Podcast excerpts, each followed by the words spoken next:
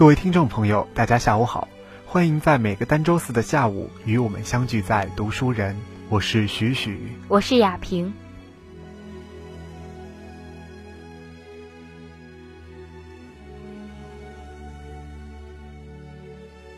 首先，还是让我们一起来进入今天的新书推荐。首先为大家介绍吉林出版集团有限责任公司于二零一四年九月出版的《杀火车》，作者此梦。此梦原名张超，新锐作家，自幼深受文学熏陶，作品风格多变，或冷峻犀利，或温婉平和，或诡异睿智，既带有古典文学的痕迹，又深受西方文学的影响。作品折射着对当代人精神世界的探讨或反思，探索了人作为社会关系总和的多重矛盾，已发表《铁路上的稻草人》《剪贴时间》《请再借我一个噩梦》等作品。他们在火车上邂逅，倘若不是那辆火车，你会嫁给我吗？这是一个火车邂逅的故事，有关爱情，有关错过，有关眼泪。写给每一个为不爱、为错过找借口的人。故事的主人公风雨，因为踏上了那列火车，错过了和自己一起长大，并且互相深爱着的姑娘。但同样在这列火车上，另一个姑娘对他一见钟情。最纯美的爱情从火车上终结，亦从火车上开始，但火车最终。会否把它带向何方？时间的火车呼啸而过，人生其实也只是一场路过。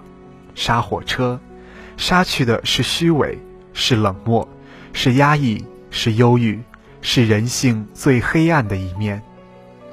这是一部以火车为载体的故事，火车带着主人公风雨，从美芝到石绿，又从石绿到美芝。错乱的往返中，错失了爱情，也邂逅了爱情；拒绝了亲情，也懂得了亲情。当同一个版本的故事通过火车连接在几个不同的人物身上，我们相信，这世上总是存在一些类似的纠结、苦恼、无奈、愤慨、误解、仇恨。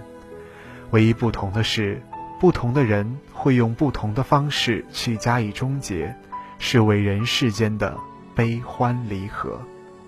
接下来为大家推荐的是《赤裸裸的未来》，作者是帕特里克·塔克尔，译者为钱锋。这本书呢，在二零一四年十月出版。全书主题聚焦于未知与未来，但理论绝非建立在想象之上的空中楼阁，其间穿插着大量实例，或基于客观现实，或依据科学推测，生动有趣。塔克尔通过大量的访谈和调查，约见各领域的权威人士，积累了极为丰富的素材，提取了他们有关现实的观点和对未来的预期，为我们展开了有关未来社会各领域的详实可信的图景。讲述的虽是前沿科技主题，内容却平实亲和。就个人而言，我们生活在一个超级透明的世界。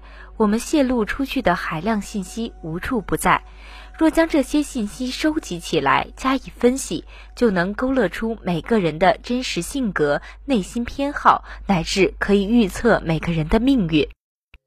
就时代而言，作者大胆预测，大数据时代只不过是一朵小浪花，最终将被更新、更前沿的物联网时代取代。并以灾难预测、流行病预防、犯罪防治、潜能开发、情绪管理、恋爱情感、个性化学习、娱乐、私人定制等领域为例，描绘了一个富有激情的美好未来。案例大多发生在海外，但在国内各领域中都能找到其缩影或前兆。本书具有先锋意义。作者帕特里克·塔克尔是美国未来主义者杂志副主编、世界未来主义大会负责人，也是世界著名未来学学者、小说家，曾获巴里·汉纳短篇小说奖和尤里·沃尔特小说奖。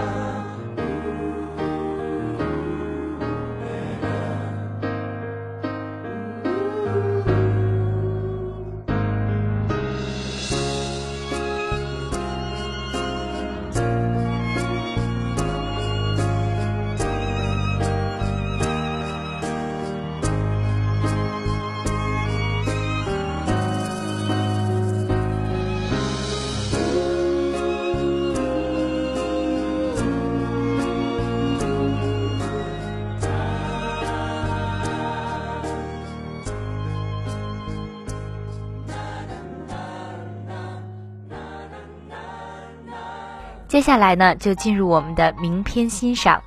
首先呢，雅萍要跟大家分享一下由人民出版社出版的《命运之上》一书的节选。《命运之上》的作者是刘大明。刘大明一九九四年出生于兰州，因基因突变，自幼患世界罕见疾病成骨不全症，因此经历过十一次大手术。而他又先后十一次荣获国家级文学奖项。两次受邀至人民大会堂领奖，多次在国家级刊物上发表文章。过去的十天中，我蜷缩在这张异国的病床上，等待着时间的救赎。母亲则坐在我的床边，我们的手紧紧握在一起。她轻抚着我的头发，亲吻着我消瘦的脸颊。这样简单的动作会持续无数个小时，一天之内，除了吃饭和置换液体，几乎没有人走进我们的小屋。百叶窗向我照示着昼夜的交替，大片的绿色是我眼中唯一的胜景。我的心沉醉于这安逸的氛围中，一时间竟想将时间定格。手术已有一段日子了。但我只能微微地向左侧身，我感到右侧肋骨阵阵刺痛。但当我问医生时，他严肃地告诉我，一切都很好，右侧没有任何问题。我渴望能够克制住疼的感觉，转身朝右侧躺着，哪怕一分钟，我也感到心满意足。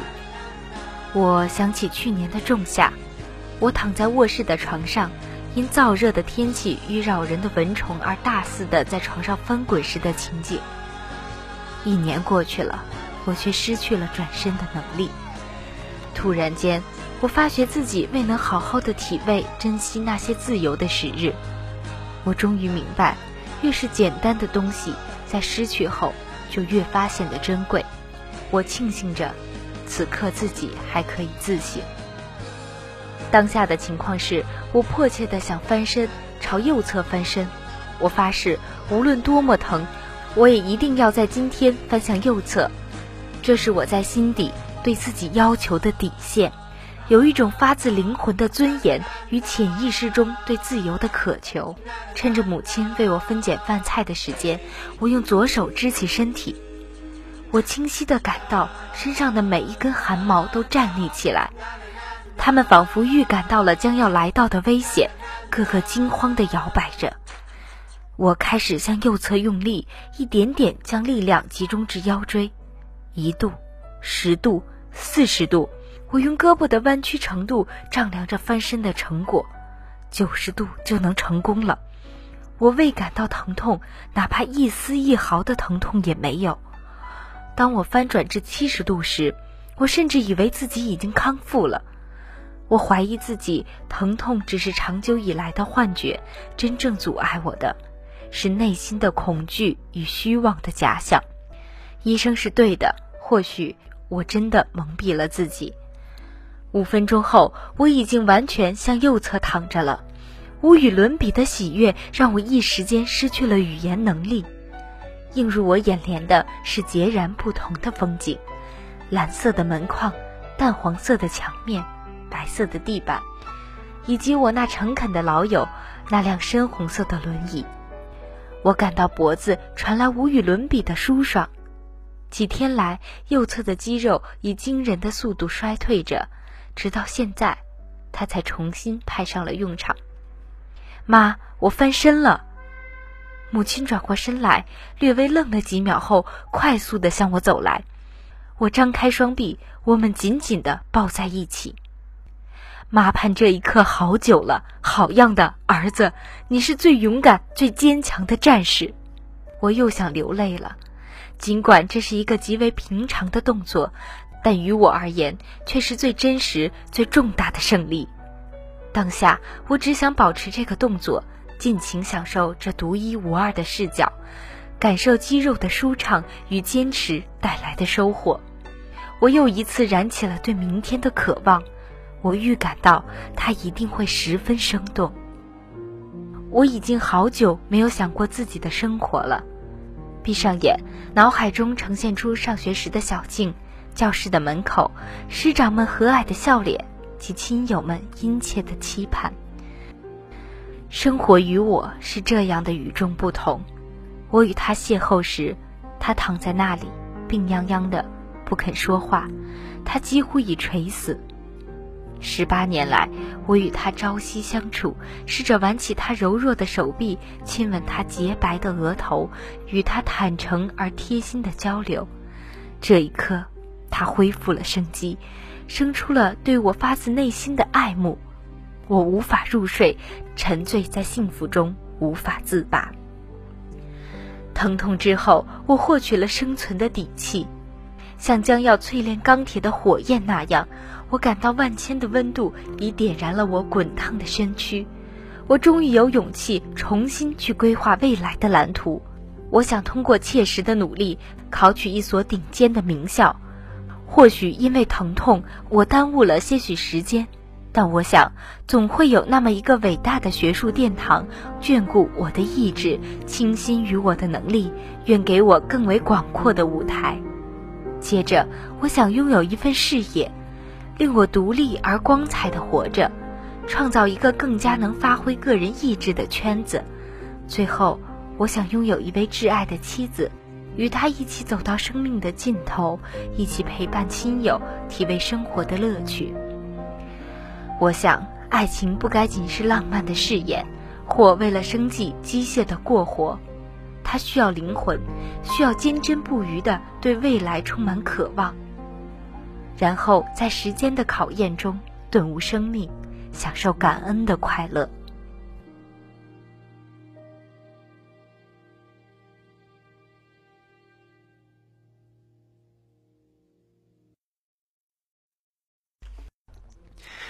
接下来，我们紧接着上一期节目的内容，为大家介绍李娜的自传，独自上场。在上一期节目当中，我们为大家介绍了李娜在第一次获得大满贯冠军之后所经历的人生的转变。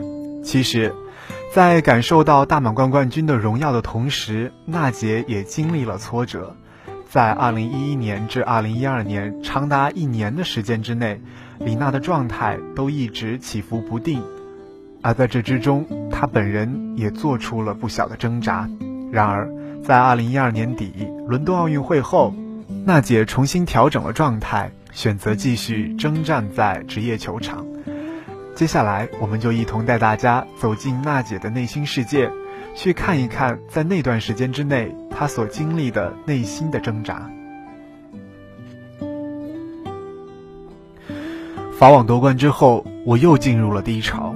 打美网，我首轮出局，外界质疑的声音不断传来，焦灼无助的心态如影随形。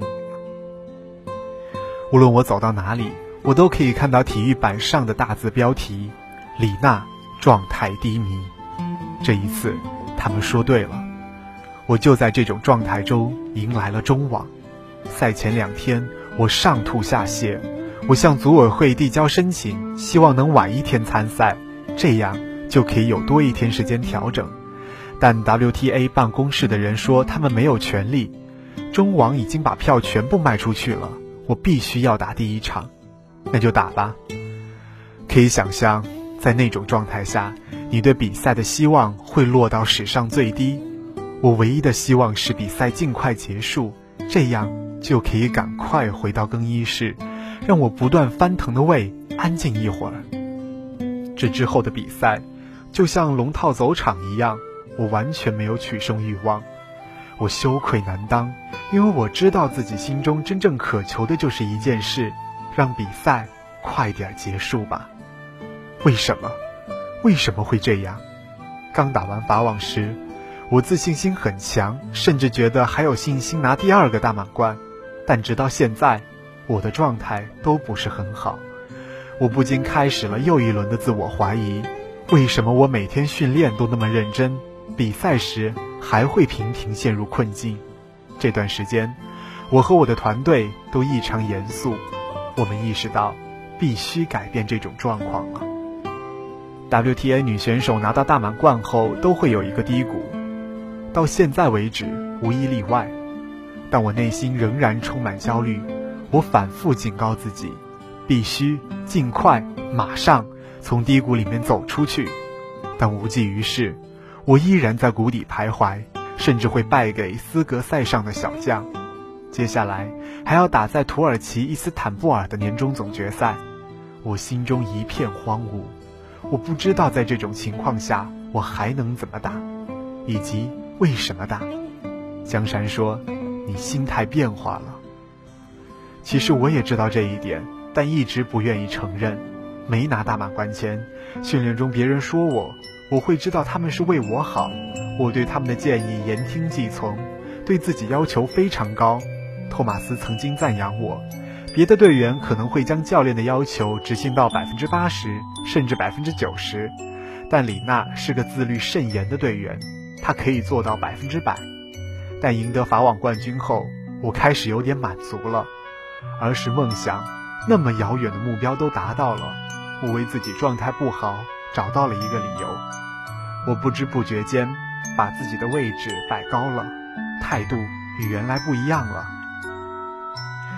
当拿到成绩后，我对自己过于宽容了，纵容自己这件事一旦开了头，后面就是无休止的退步，惰性得寸进尺地吞噬着以往的努力，最终，宽容变成了放任，我失去了对胜利的饥饿感。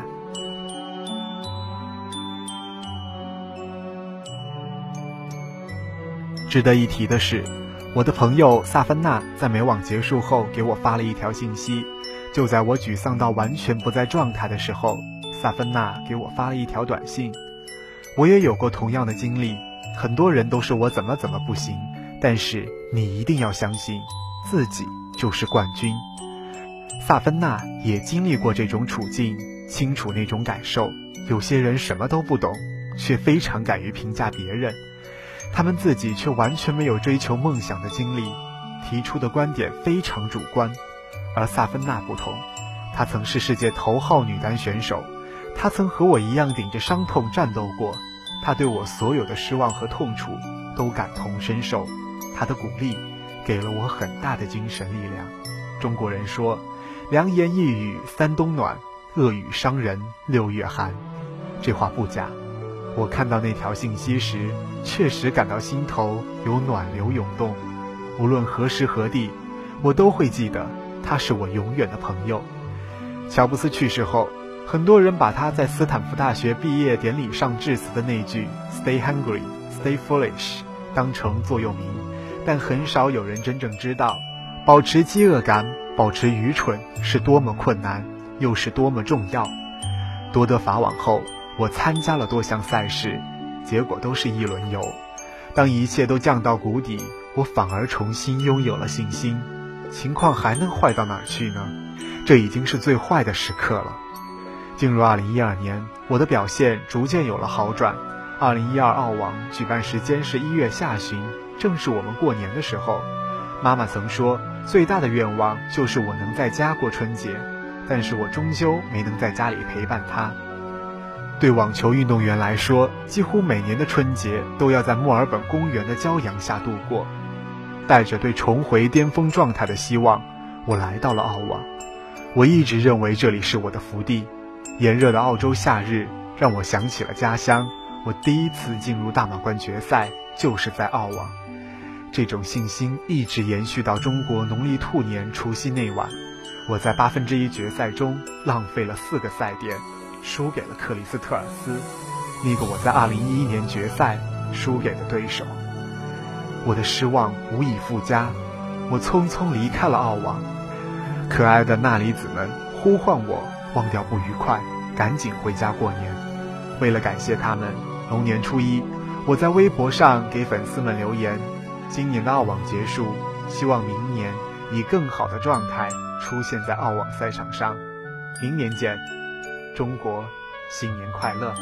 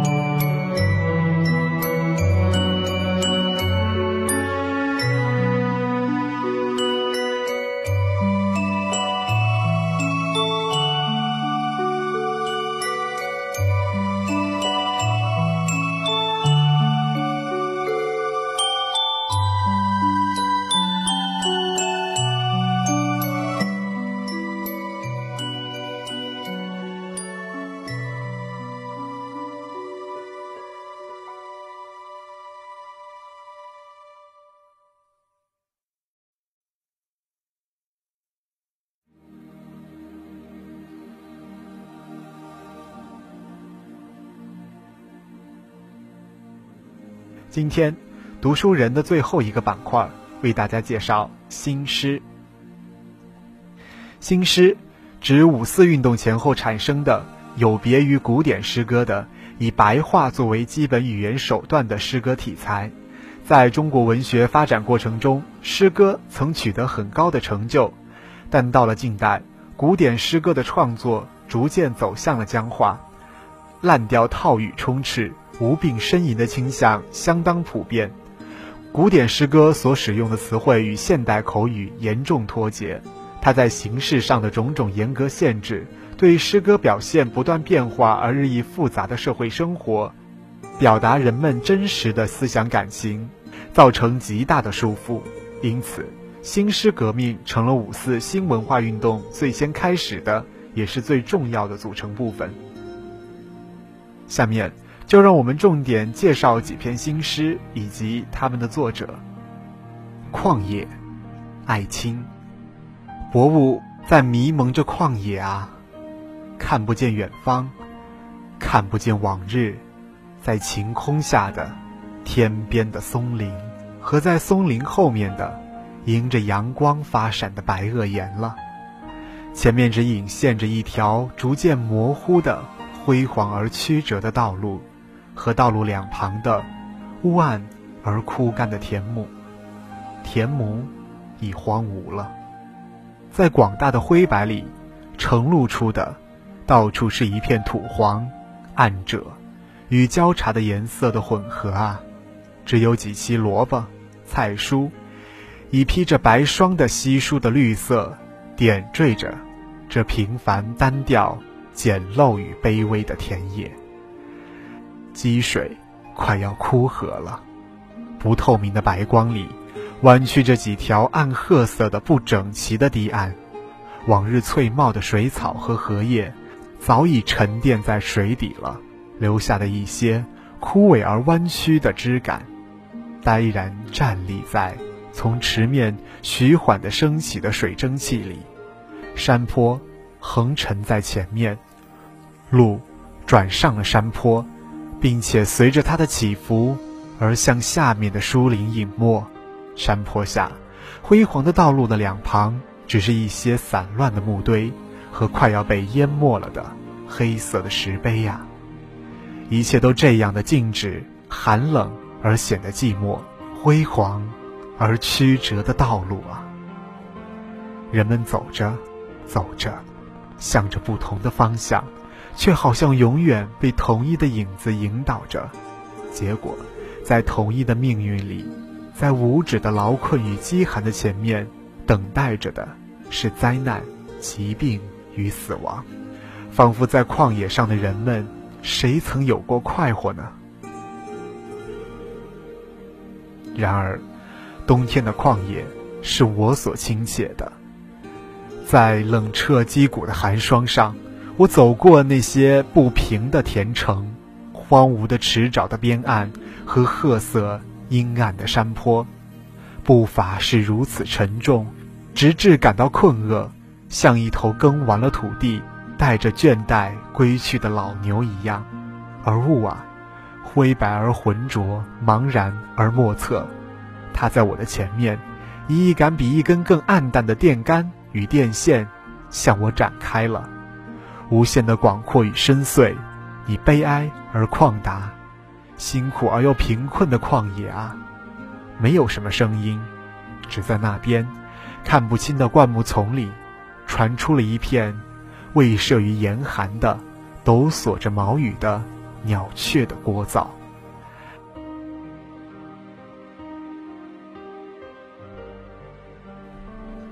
艾青，现代文学家、诗人。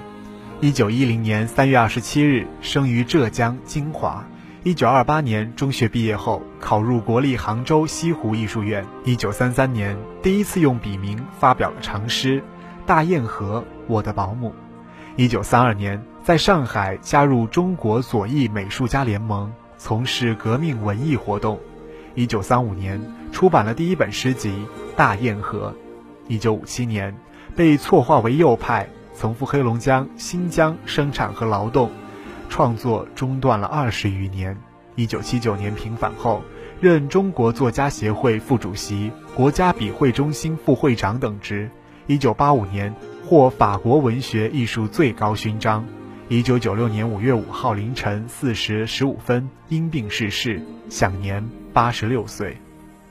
艾青的作品一般是描写太阳、火把、黎明等有象征性的事物，表现出艾青对旧社会的黑暗和恐怖的痛恨，以及对黎明、光明、希望的向往与追求。艾青从对农村劳动人民的热爱和接近他们的要求出发，十多年来一直向他们呈现着自己最真切的诗情。艾青的诗歌以他紧密结合现实的、富于战斗精神的特点，继承了五四新文化的优良传统，又以精美创新的艺术风格成为新诗发展的重要收获。这里既反映了作者的艺术才能，又铭记了他严肃的。艰苦的艺术实践，在他的诗歌中，饱满的进取精神和丰富的生活经验带来鲜明。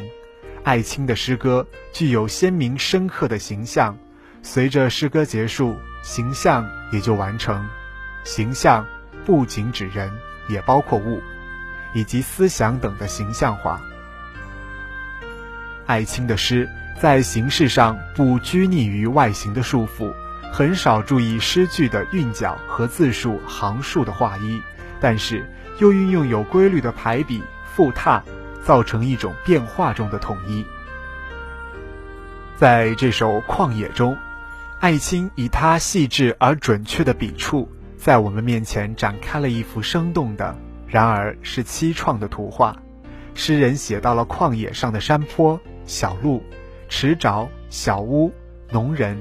也写到了旷野上的雾、墓碑和石碑。诗人这样描绘旷野上美丽的景色，是要告诉人们什么呢？看完了全诗，仔细想一想，就会领悟到诗人那内心深处的情感波动。这首诗的积极意义燃烧着人们的心，而诗人内心世界的这复杂的活动，在诗中并没有直白的道出。而只是通过对旷野上景物的描写，让读者自己去体会。这首诗的高明之处，就是说它的艺术特点正在这里了。艾青的诗，我爱着土地，我就是直接出来说话的，而且像大特写似的把我推到读者面前。而这首诗《旷野》，诗中并没有出现我，完全是直接写实的描绘。但是，我。是不是就于诗中没有存在呢？不是，我的目光、我的情感、我的思索，都深切地含在其中了。艾青说，每首诗都由自己去写，就是通过自己的心去写。他明确主张，诗人写诗必须把诗人自己摆进去、融进去。诗中没有诗人自己，那是不可想象的。诗人要把自己摆进去、融进去。就必须忠于时代，忠于生活，忠于自己的真切感受。有一个人开创了新诗自由体的局面，引导了新诗发展的潮流，他就是郭沫若。郭沫若原名郭开珍，字鼎堂，乳名文豹，号尚武，笔名莫若、麦克昂、石陀、高汝红、杨逸之等。出生于四川省乐山市关峨乡沙湾镇，是中国共产党员、现代著名文学家、诗人、剧作家、考古学家、古文学家、历史学家，我国新诗的奠基人，也是继鲁迅之后文化界公认的领袖。一九二一年，郭沫若发表了第一本新诗集《女神》，书中洋溢着强烈的浪漫主义气息。这本诗集也是郭沫若一生的代表作，其中包括了《天狗》《凤凰涅槃》《炉中梅》等等。郭沫若的诗抒情直白，但意象生硬拼凑，而且十分好用“阿”字。郭沫若曾以歌德自况，并被文化界广泛认可。如周扬曾对郭沫若说：“你是歌德，但你是社会主义时代新中国的歌德。”沙叶新则引用恩格斯对歌德的评价，指出郭沫若作为伟大天才和反庸公民的两面。相对于专业的研究者对于他的极度推崇，一般的社会民众中间也存在对郭沫若因为不了解，对他性格和心理的误读，以及对这位天才型人物的苛求而产生的轻视。北京大学中文系主任温如敏教授等一些严肃的研究学者，将这种学院派中间和社会民众间对郭沫若截然相反的态度称为两极阅读。对于郭沫若的评价呀，大家也是众说纷纭。对于人品的怀疑，并不能掩饰他的文学才华。当然，我们的新诗作者还有很多，象征派的李金发、戴望舒，七月诗派的胡风、牛汉，还有我们的朦胧诗派，里面有我们熟悉的北岛、舒婷、顾城、江河。我们呢，将在之后的节目中陆续跟大家介绍。我听着时间的筛选，首歌有多少曲折，轻轻哼着抚平了，起风了，天空一片灰灰的，有多寂寞呢？我在路口眺望着。本期的读书人节目就为大家播送到这里，我们下期同一时间再见。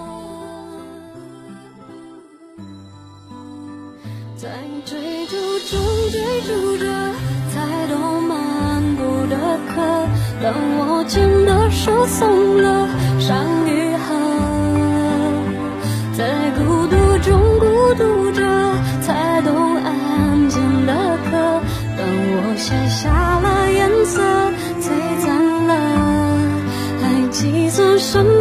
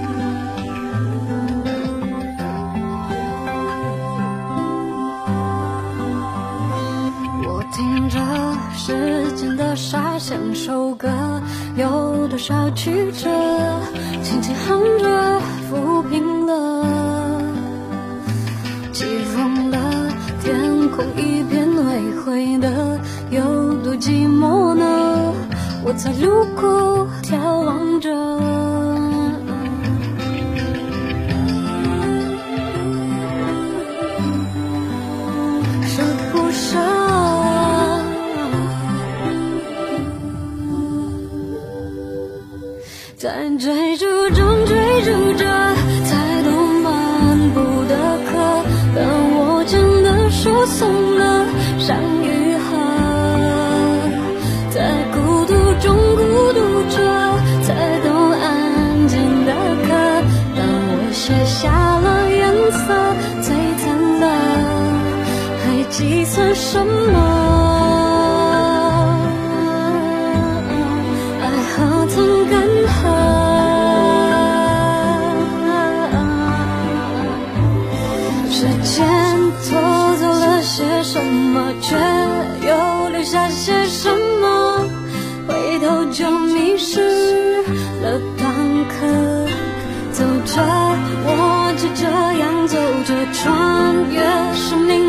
手册会遇见你的，